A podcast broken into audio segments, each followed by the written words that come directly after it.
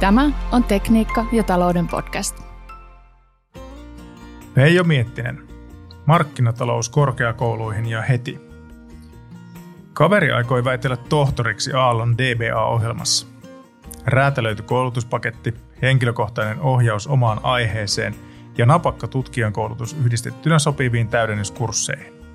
Pääsyvaatimukset ja väitöskirjakriteerit yhtä tiukat kuin koulun muissa tohtoriohjelmissa. Fiksua. Yksi ongelma löytyi.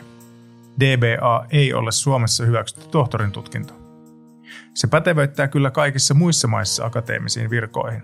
Ainoa ero on se, että kaveri maksaisi omasta pussistaan 100 000 euroa, kun muille tohtoreille koulutus on ilmainen. OKM ei hyväksy, koska koulutus on maksullinen. Kaveri oli raivonen. Miksi hänen tutkintonsa ei ole muiden veroinen vain koska hän maksaa siitä? Miten tämä voi olla veronmaksajien etu? Briteissä yritykset maksavat korkeakoulujen koulutusbudjetista 40 prosenttia, meillä neljä.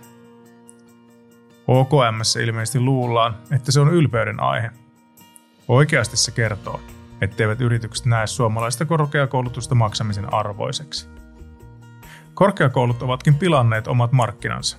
On vaikea maksaa hyvää hintaa koulutuksesta, jota annetaan myös ilmaiseksi. Lee Andersonin aikana tilanne ei ainakaan parantunut. Korkeakoulujärjestelmä muutenkin sivuttaa teollisuuden tarpeet. Jatkuva oppiminen edellyttää työn oheen räätälöityjä koulutuspaketteja.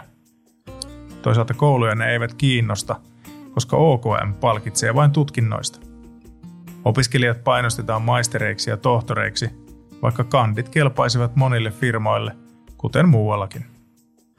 Yksityiset koulutusfirmat ottaisivat mielellään professoreita sivutoimiin opettamaan firmoille suunnatuissa ohjelmissaan.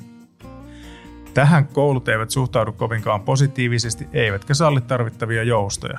Hyvä, jos edes sivutoimilupia. Eli homma pitää laittaa uusiksi. 1.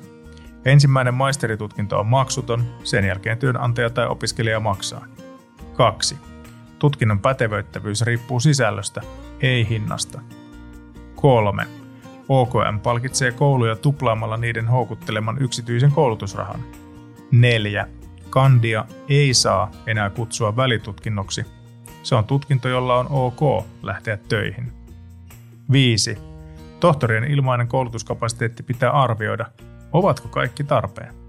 6. Sekä koulut että yksityiset toimijat saavat luoda yrityksille räätälöityä kurssitarjontaa. Yksityiset saavat jälleen myydä julkisella rahalla tehtyä opetusta osana omaa tarjontaa. 7 professoreilla on vapaa opetusoikeus yksityisellä sektorilla.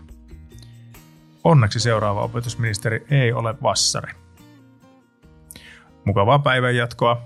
Toivottaa Veijo Miettinen.